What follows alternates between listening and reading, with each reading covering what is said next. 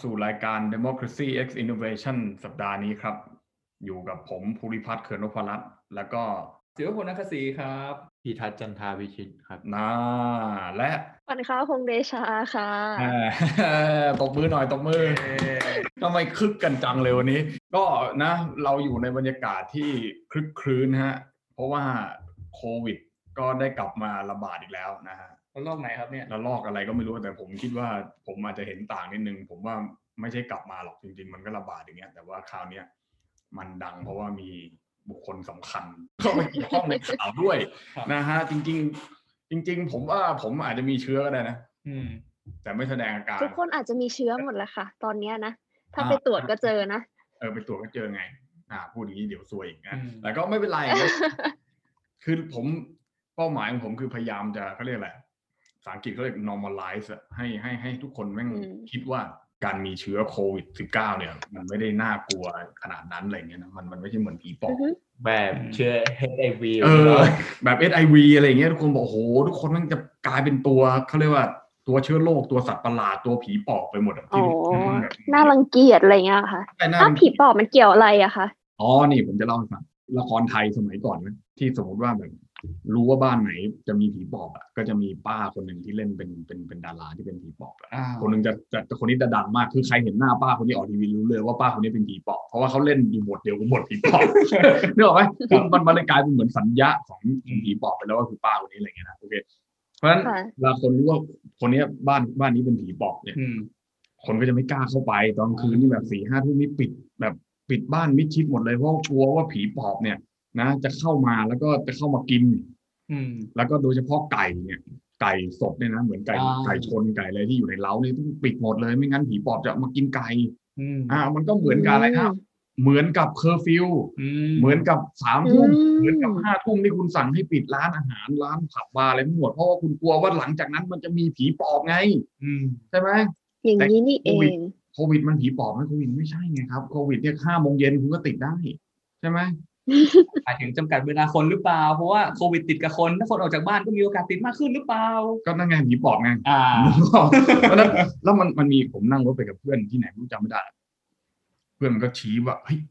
คุณบ้านเนี้ยเขาว่ามีคนติดโควิดเนี่ย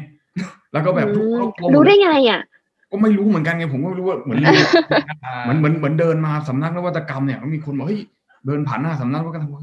สำนักนี้มันมีคนติดโควิดนะอะไรเงี้ยอ่าแล้วทุกคนก็กลัวหมดเลย แล้วก็ไม่กล้าเข้าสำนักนวัตกรรมเลย มันมันเป็นอย่างนั้นจริง ๆ มันก็เลยกลายเป็นว่า เราเนี่ยนะทรีตหรือว่าปฏิบัติต่อคนที่สุ่มเสี่ยงว่าจะเป็นโควิดเนี่ยถึงไม่รู้ว่าเขาเป็นจริงหรือเปล่านะเหมือนกับว่าเขาเป็นผีปอบอะอืมคือเราจะมองว่าเขาเป็นตัวเชื้อโรคเป็นตัวแบบกาลกินีอะไรอย่างเงี้ยซึ่งเราไม่คือ อันนี้ผมก็ไม่อยากจะสุดโต่งเกินไปนะคือคือคือเป็นมันก็รักษาได้ไงอืมนึกออกไหมฮะ คือมันไม่ได้ ขั้นที่ว่าโอ้โหเป็นแล้วจะตายวันพรุ่งนี้เลยอย่างเงี้ยคือ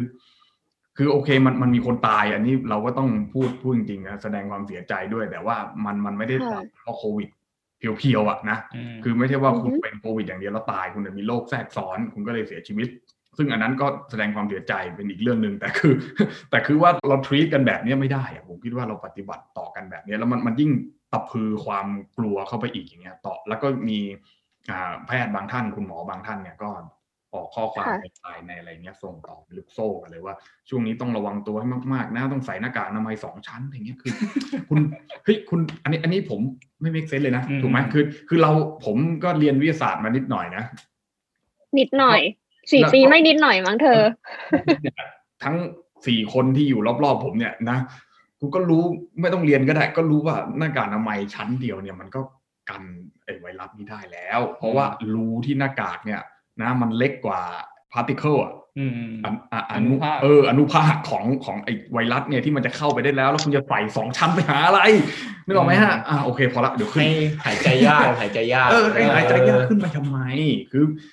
นั่นแหละนะอืมคือคุณทำให้คนตระหนกกันไปหมดแล้ว แล้วแล้วความตระหนกนี่มันไม่ได้เกิดผลดีต่อใครเลยนะทั้งผู้ประกอบการทั้งผู้ใช้ชีวิตทั้งนักวิชาการ แล้วก็พวกเราด้วยนะฮะ อันนี้มันจะเหมือนแบบโควิดรอบแรกไหมครับแบบที่แบบเขามีข่าวมากๆแล้วเสร็จมากๆให้เรารู้สึกว่า เอ้ยกลัวเกิดความเป็นจริง อืมอืมก็เป็นไปได้นะครับ ก็เป็นไปได้ แต่แต่คือผม ผมอยากจะคือพอพอกลัวมากขึ้น เรากระพืออย่างนี้ปุ๊บมันนำมาซึ่งการปิดนู่นปิดนี่ไงล็อกดงล็อกดาวน์อะไรก็แล้ว แต่อันนี้ยังดีว่าไม่ได้ล็อกดาวน์ขนาดนั้นแค่ปิดแค่กำหนดเวลาแค่นั้นเองใช่ไหมแต่ว่าล็อกดาวน์นี่คือ ปิดหมดเลยทั้ง ทั้งห้างทั้งสถานที่ราชการทั้งอืมคือปิดแบบปิดเลยอะอืมแล้วก็มีเคอร์ฟิวด้วยอย่างนั้น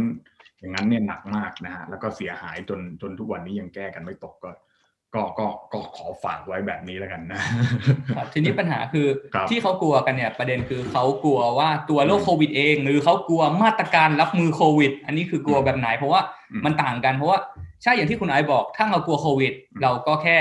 อ่าเข้ามาตรการรักษาแต่ทีเนี้ย ประเด็นคือหรือเรากลัวมาตรการในการรับมือโควิด เพราะว่าพอเห็นคนป่วยปุ๊บพื้นที่นี้เป็นพื้นที่สีแดงต้องล็อกห้ามเข้าจำกัดเวลา หรืออาจจะไกลกว่านั้นหน่อยก็คือมีการล็อกดาวน์ส่วนคนที่เพื่อเข้าข่ายติดเชื้อต้องรายงานประวัติทั้งหมดทุกคนแล้วแต่ละคนต้องโดนกักตัว 14 วันอะไรเงี้ยครับเรากลัวโรคหรือเรากลัวมาตรการอืมประเด็นคืออยู่ตรงไหน อันไหนที่น่ากลัวมากแต่กว่าแต่ตรงถ้าเนี้ยเป็นถ้าเป็นส่วนตัวผมอะผมกลัวมาตรการ นั่นแหละอืมประเด็นคือที่คนเขาแบบไม่ค่อย ไออยากจะไปยุ่งกับคนติดเชื้อหรือแบบอืมกลัวว่ามีคนโควิดในหมู่เราหรือเปล่าเขากลัวมาตรการอืมหรือเปล่าที่แบบค่อนข้างรุนแรงเกินกว่าเหตุอะไรอย่างนี้ครับหรือเปล่า ไหนจะช่วงเนี้ยเพราะว่าวัคซีนก็ไม่ได้กระจายอย่างทั่วถึงด้วยนะ เป็นอีกปัจจัยหนึ่งที่ทำให้คนอืมหวาดกลัวด้วยหรือเปล่า เพราะว่า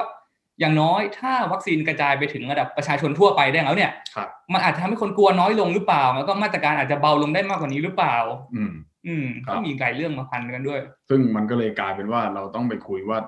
อ่า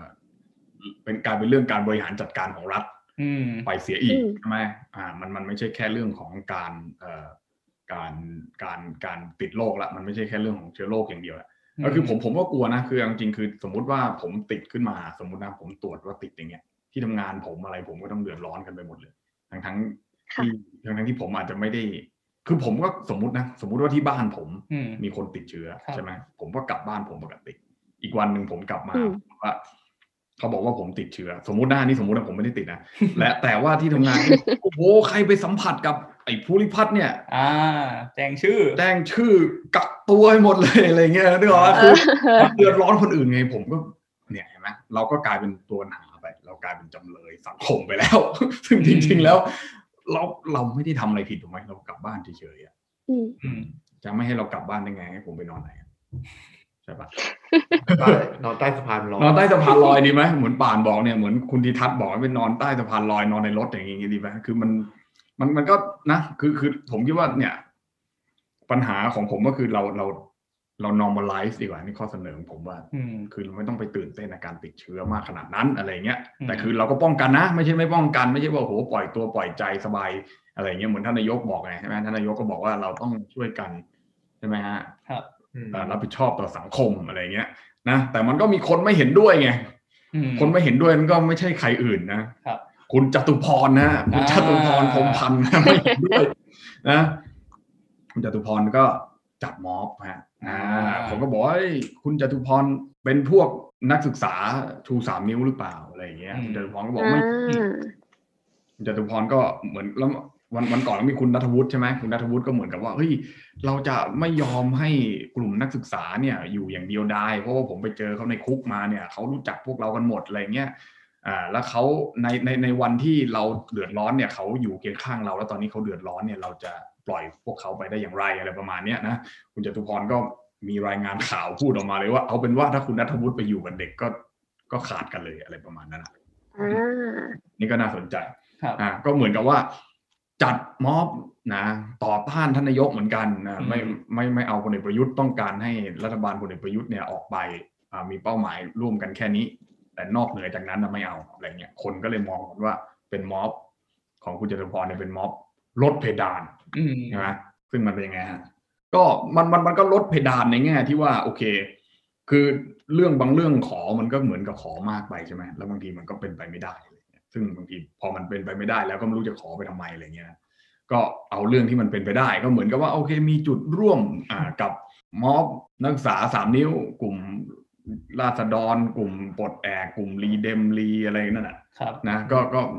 ก็ก็ก็อาจจะมีข้อเสนอตรงกันในเรื่องนี้ที่ว่าไม่เอาท่านนายกไม่เอาพลเอกประยุทธ์อะก็อยากจะให้รัฐบาลนี้สิ้นสุดไปหรือว่าอย่างไรก็ตามอะไรเงี้ยแต่ว่านอกเหนือจากนั้นเนี่ย อ่าก็ก็ก็ไม่ใช่อ่าแล้วก็มีรายงานข่าวอันนี้เป็นรายงานข่าวเลยว่าอ่าตอนที่เคารพธงชาติใช่ไหมฮะ18นาฬิกาเนี่ยแกนนอืมำคือคุณจตุพรเนี่ยแกก็ยืนขึ้นยืนตรงเคารพธงชาติ แต่ว่าคนที่นั่งอยู่ในในในม็อบเนี่ยที่เป็นผู้ชุมนุมเนี่ยอืมกลับชูสามนิ้วขึ้นมานะฮะจนเป็นเหตุให้แกนนำก็บอกว่า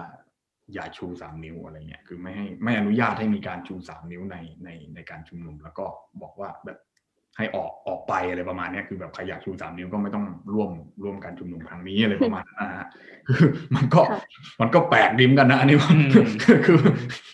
มันมีเรื่องที่แบบเอ้ยม็อบมันเป็นการโคระหว่างนปชกลุ่มหนึ่งกับกลุ่มพันธมิตรอ่าเป็นไปด้วยใช่นะใช่อ่าโอเคจุดอันนี้น่าสนใจมากเลยนะนปชกับพันธมิตรเนี่ยที่ว่าจะกลับมาร่วมด้วยช่วยกันนะมันเป็นภาพที่ไม่คิดว่าจะได้เห็นมาก่อนนะเท่าตรงๆอะอืม ครับแต่ทีเนี้ยอ่าปัญหาหนึ่งซึ่งโอเค ผมก็ไปฟังมานิดนึงเกี่ยวกับครับในกิจกรรมไทยไม่ทนในวันนี้นะครับอ่าก็คือเราจะเห็นว่ามีความร่วมมือระหว่างไม่ว่าจะนปชหรือแบบพันธมิตรเก่าสมัยปี 49 หรือแบบกปปสอย่างเงี้ยครับบางคนก็ประกาศตัวชัดว่าเออเคยไปร่วมพันธมิตรร่วมกปปสมา แล้ววันนี้ขอมาขึ้นเวทีอะไรประมาณนี้ ซึ่งครับพอฟังเนื้อหาคร่าวๆเนี่ยโอเค ถ้านึกในแง่ดี เราจะเห็นได้ว่านี่คือความร่วมมือหรือเปล่าระหว่างต่างอุดมการณ์ต่างความคิด แต่ทีเนี้ย ถ้าลองดูอีกแง่หนึ่งนะครับ ว่าความคิดทางการเมืองที่บางคนที่บอกว่าตัวเองเป็นพันธมิตรเก่าหรือกปปสเก่าเนี่ยนำเสนอตอนขึ้นเวทีอะความคิดหนึ่งที่เห็นก็คือเขายังวนอยู่กับความคิดเดิมสมัยปี 49 หรือเปล่า เพราะว่าอืมบางคนเขายังพูดอย่างไรว่า นี่คือปัญหาของทุนผูกขาด นี่คือปัญหาของไอการทุจริตคอร์รัปชันซึ่งอืมอืมฟังไปแง่หนึ่งยังเหมือนว่าสคริปต์ยังวนอยู่ที่เดิมหรือเปล่าในบรรดาสิบกว่าปีที่ผ่านมา แล้วทีเนี้ยกลายเป็นว่าตกลงว่าม็อบเนี้ยมีความพัฒนาไปมากกว่าสมัยนั้นๆ หรือเปล่าที่เป็นการไล่นายกเราบอกเป็นความผิดของทุนผูกขาดเป็นของอะไรทุนสาทุนมานสามานเนเอออทุนสามานอืมคุณสามารถหรือเปล่า หรือเป็นความผิดของนายกรัฐมนตรีต้องรับผิดชอบปัญหาพวกนี้อืมแล้วทุกอย่างก็จะจบที่การไล่รัฐมนตรีอืมนายกรัฐมนตรีลง แล้วก็ทุกอย่างก็จะจบอืมเหมือนสมัยก่อนๆหรือเปล่า ซึ่งอืม กลายเป็นว่าเท่ากับว่าการเมืองไทยเราไม่ได้พัฒนาขึ้นไปเลยในช่วงอืมสิบกว่าปีนี้หรือเปล่า ถ้าเกิดอืมเป็นกรณีอย่างนั้นครับตรงลงว่านี่คือความร่วมมือเพื่อให้ประเทศพัฒนา หรือเป็นความร่วมมือเพื่อที่จะวนกลับไปจุดตั้งต้นอืมใหม่กันแน่อืมตรงนี้ก็เป็นปัญหาหนึ่งที่คิดได้เหมือนกันว่า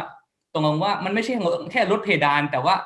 มันย้อนกลับไปหาสมัย49เลยหรือเปล่า ถ้ามันจะมาอย่างนี้นะครับ ก็คือเหหมืมาอยนความวนว่ากลับไปลูปเดิมอย่างเงี้ยเหรอ ใช่ใช่เพราะข้อเรียกร้องคล้าย ๆ กันเลยว่า ไล่นายกเคลียร์ปัญหาทุนผูกขาดอืมอะไรทุนสามารถอะไรพวกเนี้ยคือเหมือนไล่เดิมไล่นายกไม่ว่าจะอะไรก็ตามใช่ไหมอ่าใช่ใช่คือทุนผูกขาดทุนสามารถพวกเนี้ยเป็นข้ออ้างเพื่อไล่นายก ไม่ไม่ไม่ว่าจะรัฐประหารก็ตามอะไรอย่างนี้ป่ะอะเออเออเออจะว่าไปเขาก็ไม่ได้บอกเลยนะว่ารัฐประหารได้ได้ไม่ได้ไม่ได้ใช่ไหมคือเขาไม่ได้พูดว่าคือขอแค่ให้มันออกไปให้ออกใช่ใช่เออใช่ไม่รู้ว่าเขาอบอกอกอย่างนั้นไปได้ไหนอะไรอย่างนี้ใช่ไหมฮะอืมก็ก็เป็นไปได้แล้วก็ ก็อันอันแต่อันนี้อันอันนี้ อันอันที่ที่เฟรมพูดมาเนี่ยก็น่าสนใจนะคือผมคิดว่ามันก็มีหลายคนที่พูดประมาณว่าเอ่อปัญหามันวนลูปอืมอ่าอย่างเช่นที่ว่าวนลูปในแง่ว่าพอเลือกตั้งแล้วจัดตั้งรัฐบาลอืมแล้วก็เกิดม็อบ พอเกิดม็อบรัฐประหารรัฐประหารเสร็จเลือกตั้ง เลือกตั้งจัดตั้งรัฐบาลแล้วมันก็วนอยู่อย่างเงี้ยมันก็จะไม่ไปไหนอืม คืออมคือไม่ได้แก้ปัญหาในเชิงโครงสร้างนะถ้าพูดอ่าพูดพูดพูดแบบภาษาแบบว่าก้าวหน้าก้าวหน้าหน่อยอะไรอย่างงี้ใช่ไหมอืมถ้าพูดแบบบ้าๆก็ไม่ได้แก้ปัญหาต้นตออ่าใช่แล้วอย่างนี้อืเบียวมผ่านเบียวบางคนก็เลยคิดว่าโอเค คุณลดเพดานแบบเนี้ยมันก็เท่ากับการอ่าอย่างที่เฟรมบอกคือพอลดเพดานปุ๊บมันไม่ได้แก้ปัญหาในเชิงโครงสร้าง มันกลายเป็นการแก้ปัญหาแบบเขาเรียกว่าปัญหาเฉพาะหน้า แล้วปัญหาเฉพาะหน้าเนี้มันก็นำสู่ปัญหาอีกแบบหนึ่ง ซึ่งมันก็คือปัญหาเดิม ซึ่งก็คืออาจจะเป็นการยืดอำนาจหรือเป็นการขึ้นมาสวมอำนาจใหม่ของใครก็ไม่รู้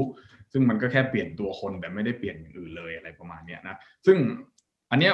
อันนี้ก็ใช่ อันนี้ก็ใช่โอเคแล้วแล้วเราก็ทำการเหมือนกับไปคุยไปสัมภาษณ์กับหลาย ๆ ท่านมาใช่ไหมในรายการอีกรายการหนึ่งของเราใช่ไหมที่มีอยู่ใน YouTube อินเดวิวอะไรพวกเนี้ยแกก็พูดประมาณว่าเอ่อปัญหาเนี่ยมันมันอยู่ที่ระบบเศรษฐกิจอะไรเงี้ยก็พูดกันมาตั้งแต่อาจารย์สรวิทย์ค่ะอืมอาจารย์เก่งกิจอาจารย์นันทวัฒน์อ่า นะว่าปัญหามันอ่าจริง ๆ แล้วปัญหาเราอาจจะต้องมองไปที่จุดใหม่ว่าไม่ใช่การ democratization อืมหรือเป็นการทำให้อืมประชาธิปไตยมากขึ้นอ่าอย่างเช่นที่อาจารย์สุประชัยพูดไว้ว่า democratization คือทำให้มันเป็นประชาธิปไตยมากขึ้นตามแบบของอเมริกาอะไรเงี้ยนะแต่แต่พอมันมาเป็นอย่างนี้แล้วเนี่ย ปรากฏว่ามันมันก็ไม่ได้เกิดให้ทำอะไรได้ดีขึ้นเลยอย่างเงี้ยอืมปรากฏว่าเป็นปัญหาเพิ่มขึ้นด้วยซ้ำไปอย่างเงี้ย อ่าก็เลยบอกโอ้โหมันก็เลยวน loop แล้วเพราะฉะนั้นเราต้องเปลี่ยนจุดใหม่เป็นเศรษฐกิจอะไรก็แล้วแต่อันนั้นก็อะอันนั้นก็ค่อยว่ากันอีกทีหนึ่งแต่ประเด็นที่อยากจะชี้ให้ฟังในวันนี้ แน่โอ้โหเข้าเรื่องละตั้งนานก็คือประเด็นที่บุคคลท่านหนึ่งที่เป็นคนเขาเรียกว่าเป็นอะไรอินฟลูเอนเซอร์แห่งยุคเลยนะฮะ ก็คืออ่าท่านปิยบุตรแสงกนกกุลฮะ แกก็นะในในงานที่มหาวิทยาลัยค่ะร่วมกับคุณไอติมใช่ไหมฮะวันที่หกค่ะอ่า เมื่อวันที่หกที่ผ่านมาอ่าก็พูดในลักษณะที่ว่าเราจะแก้รัฐธรรมนูญแบบเฉพาะหน้าไปก่ออืนมอืมพูดเนี่ยเราจะไม่แตะในเรื่องอ่อนไหว เราจะไม่แตะในเรื่องที่มันเกินเบอร์ไปอะไรเงี้ยก็คือ ค่อยๆกิน เอออ่าค่อยๆกินไป เหมือนเหมือนเหมือนที่คุณอ๋อคุณหมาแก่คุณเลยนะชื่ออะไรนะดนัยใช่ไหมพี่ดนัยใช่ไหมนักข่าวช่องเก้าค่ะแกก็พูดว่ากินข้าวทีละคำอะไรประมาณ เอ๊ะแต่ถ้าเกิดย้อนกลับไปย้อนกลับไปปีที่แล้วนี่คือแบบสุดตัวมากเลยนะ จะต้องเดี๋ยวนี้ตอนนี้ทันทีครับอืมไม่ใช่เหรอคะใครพูดอะไรไม่ถูกใจนี่ไม่ได้นะฮะ คือแบบว่าอ่าคุณคุณผิดอะไรอย่างเงี้ยนะโอเคไม่ไม่ไม่แซวละประาณไม่ทันละมันก็คือประมาณว่าคือมันจะต้องแบบไปให้สุดอย่างเงี้ย ไม่งั้นจะไม่แตะใจกลางของปัญหาอะไรอย่างเงี้ยใช่ไหมฮะก็คือแบบ ต้องไปให้มันสุดกว่านี้ อันนี้ยังไม่ใช่ต้นตอปัญหาที่แท้จริงอะไรอย่างเงี้ยเมื่อก่อนแกก็ประมาณเนี้ยแต่คือ แต่คือพอมาถึงปัจจุบันหรือเมื่อวานเนี่ยก็คือเหมือนกับว่าท่านอาจารย์ปียบุตรก็ได้ทำการลดเพดานอืมด้วยเช่นเดียวกัน เช่นกันอ้าวก็เมื่อก่อนตอนที่ม็อบกำลังพีคๆเลยผมจำได้ใช่ไหมอืมคุณป่านคุณเฟรมครับคือ ไอตอนตอนที่มีม็อบที่บางนา แล้วก็แกนนำตอนนั้นโดนจับไปละก็มีคุณอ่าผมจำไม่ผิดนะเป็นคุณ คุณศิลวิทย์มั้งแต่นิวอะใช่ปะอืมแกก็ไปไปพูดบนบนแบบใช้โทรโขงพูดอะไรเงี้ยแล้วก็พูดในเชิงที่ว่าแบบลดเพดานอะไรเงี้ยเพื่อปณีประนอมกับฝ่ายรัฐอะไรเงี้ยตอนนั้นก็โอ้โหโดนด่าเละเลยว่าโอ้โหคุณไม่อ๋อผิดอะไรคุณไม่ใช่แกนนำคุณไม่อะไรเงี้ยโอ้โหด่ากันอืแบบมด่ากันแรงด่าพ่อล่อแม่เลยล่ะเอาเอาขนาดนั้นเลยอืมนะแล้วก็ค่ะ ต่อมาก็ไม่มีใครกล้าประกาศแบบลดเพดานอีกเลย ก็คือไปสุดตลอดจนมาจนมาถึงคุณจตุพรเนี่ยเมื่อวันอาทิตย์ที่ผ่านมาเนี่ยคุณจตุพรก็เหมือนกับลดเพดานอะไรเงี้ยเอาแค่สู้แค่พลเอกประยุทธ์กับอ่าแก้รัฐธรรมนูนบ้างนิดหน่อยอะไรเงี้ยแล้วอีกวันหนึ่งอีกสองวันอาจารย์ปียบุตร ท่านก็มาพูดเรื่องนี้เหมือนกันอ่าโดยเป็นการลดเพดานเลยที่ว่าไม่ไปอ่าแก้รัฐธรรมนูนหมวดหนึ่งหมวดสองอ่าแก้อืมรายมาตราเฉพาะที่มันมีปัญหาอย่างเช่น เรื่องของการมีสิทธิ์เลือกนายกรัฐมนตรีของ ท่านวุฒิสมาชิกอืมอ่าหรือจะเป็นค่ะเรื่องของเรื่องเรื่องบัตรสองใบก็ยังไม่แก้เลยอืมถูกป่ะอืมบัตรใบเดียวก็ดีอยู่แล้วอะไรเงี้ยก็พอนะคนใหม่ได้ประโยชน์ไงครับอ่าเออเอาแล้วใช่ไหมเพราะว่าพักขนาดกลางเนี่ยอืมถ้าบัตรใบเดียวเนี่ยเขาจะได้ประโยชน์มากกว่ากว่าอืมถ้าพาแบบท้องถิ่นที่มีเงินพอส่งสอบผู้สมัครลงทุกเขตอืมอืมมันจะได้ประโยชน์มากกว่าครับอ่าเพราะว่าเพราะว่ายังไงยังไงมันก็บังคับให้เลือก พักเดียวถูกป่ะอืมบัตรใบเดียว แต่ถ้าบัตรสองใบคือมันเลือกได้นี่ว่าจะเป็นบัญชีรายชื่อหรือว่าจะเป็นเขตอ่าใช่ไหมฮะอันนี้ก็คือโครงสร้างของการเลือกตั้งแบบนี้ซึ่งเขาโอเค ตอนนี้นี่ไม่ต้องแก้ก็ได้อะไรอย่างเงี้ยนะแต่ก็คือแบบแก้รายมาตราไปแล้วก็จะเหมือนกับว่าอ่าพูดพูดให้ดูเหมือนกับเล่นใหญ่อะเหมือนเหมือนกับว่าเฮ้ยคุณแก้แบบต้องล่ารายชื่อเป็นล้านเสียงเป็นอะไรอย่างเงี้ยใช่ไหมฮะอืมแต่คือใจความจริง ๆ ก็คือแกก็ก็ลดเพดานเหมือนกันนะ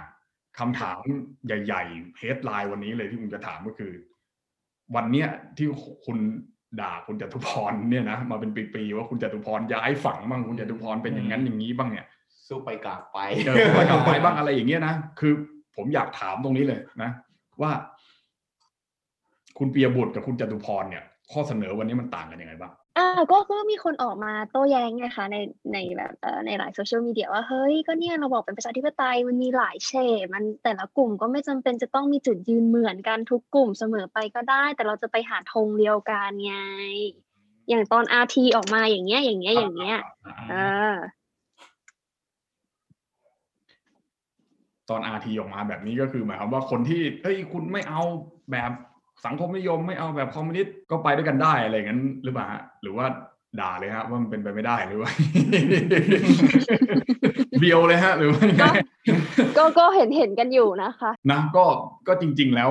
จริง ๆ โดยหลักการมันก็เป็นแบบแบบอย่างเงี้ยที่ข้าวพูดเนี่ยอันนี้ผมเห็นด้วยนะคือบางทีว่ามันมีเรื่องใดที่มันมันไปกันได้มันมันมันมันเห็นตรงกันเนี่ย เราก็ต้องเขาเรียกว่าอะไรอะภาษาแบบสวยๆก็เรียกอะไร จุดสงวนจุดต่างแสวงจุดร่วมอ่าเออโอ้โหพูดเนี่ยสงวนจุดต่าง เอ้ยใช่บอกว่าวแสวงจุดเลือกะโอเคนั่นแหละนะจุดต่างแสวงจุดร่วมอะไรก็ได้เออนั่นแหละก็คือหมายความว่าอะไรที่มันคิดต่างกันก็อ่าโอเคอาจจะต้องวางไว้ข้างหลังก่อนอย่างเงี้ยอืมแล้วอะไรที่มันไปร่วมกันได้ แล้วก็พยายามที่จะไปด้วยกันอะคือคือเหมือนกับรวบรวมอ่า มวลชน หรืออ่าถ้าถ้าคุณจะพูดถึงเรื่องการชุมนุมก็คือมวลชนใช่ไหมถ้าพูดถึงเรื่องการเลือกตั้งก็คืออรวมคะแนนเสียงที่มันไปด้วยกันได้เนี่ยเอาตรงเนี้ยเฉพาะหน้านี้มันผ่านไปได้ก่อนอย่างเงี้ยซึ่งซึ่งเป็นเวลากว่ากว่าปีนะปีกว่าๆนะที่ที่อาจารย์วีรบุตรได้ทำการอ่าผมไม่อยากใช้คำว่าลดเพดานนะเดี๋ยวจะนั่นกันแต่ก็คือหมายความว่าท่านอาจารย์วีรบุตรก็ได้เหมือนกับผ่อนอะใช่ไหม ผ่อนข้อเรียกร้องลง อันนี้คือของแกนะไม่ไม่ได้เกี่ยวกับม็อบนะใช่ไหมฮะอืมก็คือผ่อนลงโอเคเราเราไม่ต้องไปแก้เรื่องอื่นที่มันอย่างนั้นอะแต่คือขอให้แก้รัฐธรรมนูนในส่วนที่เป็นส่วนเนี้ยส่วนที่เป็นเฉพาะหน้าแล้วก็จะจะทำให้รัฐบาลของคุณประยุทธ์เนี่ยออกจากอำนาจไปให้ได้ก่อนแล้วที่เหลือก็ค่อยมาว่ากันทีหลังอะไรประมาณนั้นนะอืมก็คืออืมคือคือมันมันมันก็ดูเป็นข้อเสนอที่ไม่รุนแรงนะ แล้วก็มีมีคุณไอติมไปด้วยใช่ไหมอืมอ่าคุณไอติมก็พูดประมาณเนี้ยเหมือนกันใช่ไหมฮะ ครับ อืม ก็ก็ถือว่า คิดว่าเป็นสัญญาณที่ดีไหมอย่างเงี้ย ก็สำหรับฝ่ายประชาธิปซอไตฟยต์ลงมาเขาพยายามจะสร้างสิ่งที่มันเรียกว่ารัฐธรรมนูญนิยมหรือเปล่าครับนะโดยการจะชูว่าอ่าปัญหาทั้งหมดทั้งมวลเนี่ยเราต้องหาข้อตกลงร่วมกันภายใต้รัฐธรรมนูญ ซึ่งอืมรัฐธรรมนูญเนี่ยมันจำเป็นต้องแก้ไขระเบียบต่างๆ ให้มันตรงกับที่ประชาชนต้องการ ไม่ว่าจะเป็นเรื่องของที่คุณไอติมเสนอเรื่องของอืมอ่าการแก้เป็นแบบสภาลดอำนาจสวหรืออม จะเป็นแนวทางที่อ่าอาจารย์ปิยบุตรแกพูดเรื่องลดอำนาจศาลรัฐธรรมนูญหรือเปล่าอืมอ่า ซึ่งข้อเสนอตรงเนี้ยก็อยู่ที่ประชาชนจะยอมรับไหมก็ดูจากการลงชื่อว่าใครเห็นด้วยก็มาลง หรือใครไม่เห็นด้วยก็ไม่เป็นไรประมาณนี้หรือเปล่า โดยการสร้างจุดเลือกตั้งต้นใหม่ว่า ถ้ารัฐธรรมนูญดีการเมืองก็จะดีตามไปด้วยหรือเปล่า อืมอือืมมอืมก็คือก็คือประมาณว่าประมาณว่าท่านเอ่ออาจารย์บียบุตรก็เหมือนกับว่าชี้ว่าปัญหาเนี่ยมันมาจากองค์กรอิสระอืมใช่ไหมก็คือต้องแก้ในเรื่องของที่มาองค์กรอิสระ ซึ่งผมก็ได้ฟังผ่านๆว่าอาจารย์ก็พูดประมาณว่าเอ่อที่ผ่านมารัฐธรรมนูล40 เนี่ยเขาให้พรรคการเมืองมีอำนาจมากใช่ไหมอ่ามีอำนาจมาก แล้วก็มีความแข็งแกร่งแต่ว่าพอพอพรรคการเมืองมีความเข้มแข็งแข็งแกร่งเนี่ย มันก็ทำให้ยากที่จะเข้าไปตรวจสอบได้ เพราะฉะนั้นก็เลยต้องสร้างองค์กรอิสระขึ้นมาขานอำนาจ แต่ว่าพอองค์กรอิสระขึ้นมาขานอำนาจปุ๊บ ก็ หนึ่งอะก็บอกว่าเป็นเครื่องมือของฝ่ายการเมืองอีกผ่านการเลือกตั้งอะไรเงี้ยก็คืออมสวเป็นคนคนคนตั้งองค์กรอิสระแล้วก็สวก็เลือกตั้งเพราะฉะนั้นเนี่ยก็ก็เหมือนกับว่าเป็นพวกเดียวกันอะไรเงี้ยนะเกิดคำว่าสภาอืมสามีภรรยาอะไรอย่างเงี้ยนะฮะก็เป็นอย่างนั้นไปก็เป็นข้ออ้างในการรัฐประหาร 49 อีกอะไรประมาณนั้นน่ะซึ่งเพราะฉะนั้นเนี่ยก็การแก้รัฐธรรมนูญครั้งเนี้ยที่เป็นทีละสเต็ปของอาจารย์ปียบุตรเนี่ยกินข้าวทีละคำเนี่ยก็คือต้องจัดการเรื่องขององค์กรอิสระก่อนอะไรอย่างนี้หรือเปล่า อืมมันก็ฟังดูไม่ประเด็นที่เราอยากจะไอเนี่ย ไอเมื่อกี้ที่พูดถึงอาทีคือแบบเราจะเห็นความต่างของการของกระแสตีกลับของคนคือถ้าเป็นอาทีพอออกมาปุ๊บเนี่ยพอมันเป็นเฉดประชาธิปไตยที่ต่างจากที่เขารู้จักกันเขาก็ด่าด่าด่าด่าใส่ใส่ใส่เลยใช่ปะแต่คือพอเราเห็นของอาจารย์ปียบุตรในการลดเพดานน่ะอืมเรากลับไม่เห็นกระแสเหมือนที่เราเห็นในอาทีหรือไม่เท่ากับของ คุณจตุพรด้วยซ้ำอะคุณจตุพรความจริงก็ยังมีหลายคนออกมาปกป้องเขาด้วยนะว่าเนี่ยมันก็หลายเฉดประชาธิปไตยไงอย่างที่ได้แซวไปในเมื่อเบื้องต้น อันนี้ก็เลยเป็นหนึ่งในคำถามที่อยากจะ raise ประเด็นเหมือนกันว่า เออเอ่อขบวนการที่กล่าวว่าเพื่อประชาธิปไตยของเราเนี่ยที่มาเป็นปีเนี่ยทำไมถึงความเป็นอันหนึ่งอันเดียวกันอย่างเงี้ยมันถึงยังทำได้ยากอยู่มาก แล้วก็มันก็เห็นการทรีที่มันแตกต่างกันของแต่ละกลุ่ม แต่ละแกนนำแต่ละตัว influential figure อะไรก็แล้วแต่ อืมเป็นประเด็นที่น่าสนใจนะว่าทำไมเราเราเราจะเรียกร้องความเป็นประชาธิปไตยหรือเรียกร้องการยอมรับความเห็นต่าง แต่ในในในกลุ่มที่เรียกร้องกันเอง พอมีคนเห็นต่างขึ้นมาจริง ๆ ก็ไม่สามารถที่จะเขาเรียกอะไรภาษาอังกฤษก็เรียก consolidate อะแบบอืมรวบรวมอืมมันมันเป็นมันเป็นเนื้อเดียวกันได้ได้บ้างอะไรอย่างเงี้ยใช่ ถ้าเป็นกรณีของ ถ้ากรณีกลุ่ม RT เท่าที่ผมคิดออกนะคือเขามันตอนที่มันชิปกลุ่มอะมันอืมชิปกลุ่มเป็น radical มากเกินไปครับครับผมนั่นก็น่าเป็นปัญหาที่ทำให้คนมันกระแสมันตีกลับแรงอืมอืมความจริงแต่ประเด็นเรื่องจตุพรกับอาจารย์ปิยปิยบุตรนี่น่าสนใจนะครับ คืออมถ้าคุณจตุพรแล้วคุณแล้วอาจารย์ปิยบุตรนี่คือแบบพยายามเลื่อนไปคอม p r o m i s e มากขึ้นอืมแต่กลับกระแสกับคนละแบบกันเลยอืมอืม นี่ก็อืมคือเหมือนกับว่าอยู่ที่ตัวคน ก็คือมันมันกระแสมันใช่ตอบรับคุณจตุพรกับอาจารย์ปียบุตรได้ดีกว่าตอนที่ม็อบไปไปเล่นประเด็นเรื่องอาทีไม่เจอแบบไม่แต่คือแบบอืมคนจะดูปีที่แล้วว่ามันก็ radical มากพอตัวเลยนะ คือถ้ามันอย่างที่ไอซ์บอกเมื่อกี้คือถ้าไม่สุดโต่งอะยูก็ไม่ใช่พวกเราอะแต่คือพอมาตอนเนี้ยพอลดเพดานแล้วก็ โอเค คือเราเห็นการเปลี่ยนแปลงเราเห็นถึงพลวัตเราไม่ได้บอกว่า การกระทำอันนี้มันดีหรือไม่ดีนะแต่คือเราเห็นการเปรียบเทียบได้เลยในระยะเวลาแค่ปีหนึ่งที่ผ่านมาครับอืมครับครับ อันนี้เพราะว่าผมว่านะเพราะคอม p r o m i s e เพื่อมันจะได้ผลักประเด็นบรรยายออกไปได้ เพราะสุดท้ายอะไอ้พวกม็อบไอ้ที่อยู่ตามท้องถนนอะมันก็ไม่สามารถเปลี่ยนแปลงได้อะไรได้จริงๆนะอืมมันต้องเปลี่ยนในระบบเฮ้ยนี่คุณปรามาสการเมืองมวลชนเหรอฮะเออ คุณปรามาส left populist เหรอฮะนั่นแหละครับเออโอเคอ่าครับผมก็เห็นด้วยกับปานนะ เห็นด้วยกับคุณทีทัศน์แหละว่า โอเคการการเปลี่ยนแปลงเนี่ยการทำในระบบเนี่ยมันมันเป็นรูปเป็นร่างมากกว่าอืมมากกว่าการที่อืมออกไปบนท้องถนนแล้วโอเคมันมันมีเสียงก็จริงแหละมันมันจริงแล้วมันดูมีพลังใช่อันนี้ผมเชื่อ แต่ก็คือทีนี้ว่าการเปลี่ยนแปลงให้เกิด เป็นรูปธรรมจริง ๆ นั้น มันอาจจะยังอาจจะยังเอ่อไม่ไม่ชัดเจนเท่าอืมในระบบ ผมถือว่าอันนี้อืมส่วนตัวผมเห็นว่าเป็นสัญญาณที่ดีนะนะที่ที่อืมอืมการปฏิบัตินอมกัน แล้วก็ทำให้มัเห็นนด้วยเห็นด้วย มันผลักดันและเดินหน้าอย่างเป็นรูปธรรมได้ได้มากกว่าเดิมอืมนะครับใช่เราสึกเราคิดว่ามันเหมือนเป็นการมี lesson learn นะ จากปีที่แล้วที่สุดโต่งมากๆ ตอนนี้พอเริ่มเรียนรู้ที่จะ compromise consolidate หรือแบบปณีประนอมมากขึ้นอะเหมือนว่าทางกระบวนการเองก็เริ่มเห็นแล้วว่า เอ้ย บางทีการสุดโต่งไปหักเป็นหักเนี้ยมันอาจจะไม่ได้เกิดการเปลี่ยนแปลงมาก ก็ถือว่าเป็นการที่มีพัฒนาการมีการเรียนรู้มากยิ่งขึ้นนะแหมก็ถ้าพูดแบบฝรั่งเศสฝรั่งเศสหน่อยใช่ไหมฮะก็อันดับแรกก็เสรีภาพเสมอภาคอ่า liberty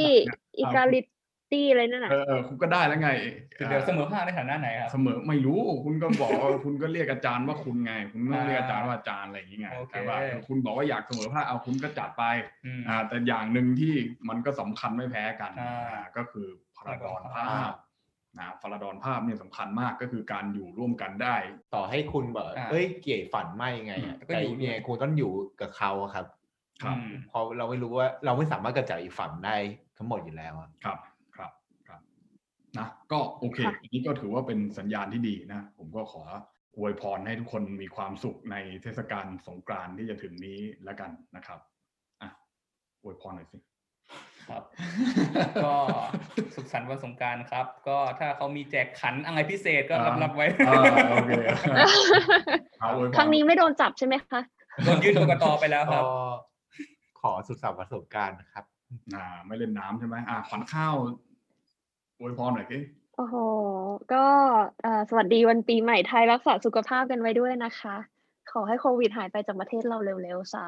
ธุสาสาธุโอเค วันนี้เราก็ฝากไว้แค่นี้กับสัญญาณดีๆ ของประเทศเราแล้วกันโอเคครับ วันนี้เราก็ลากันไปก่อน แล้วก็พบกันใหม่ในครั้งถัดไปครับ สวัสดีครับ สวัสดีครับ สวัสดีครับสวัสดีค่ะ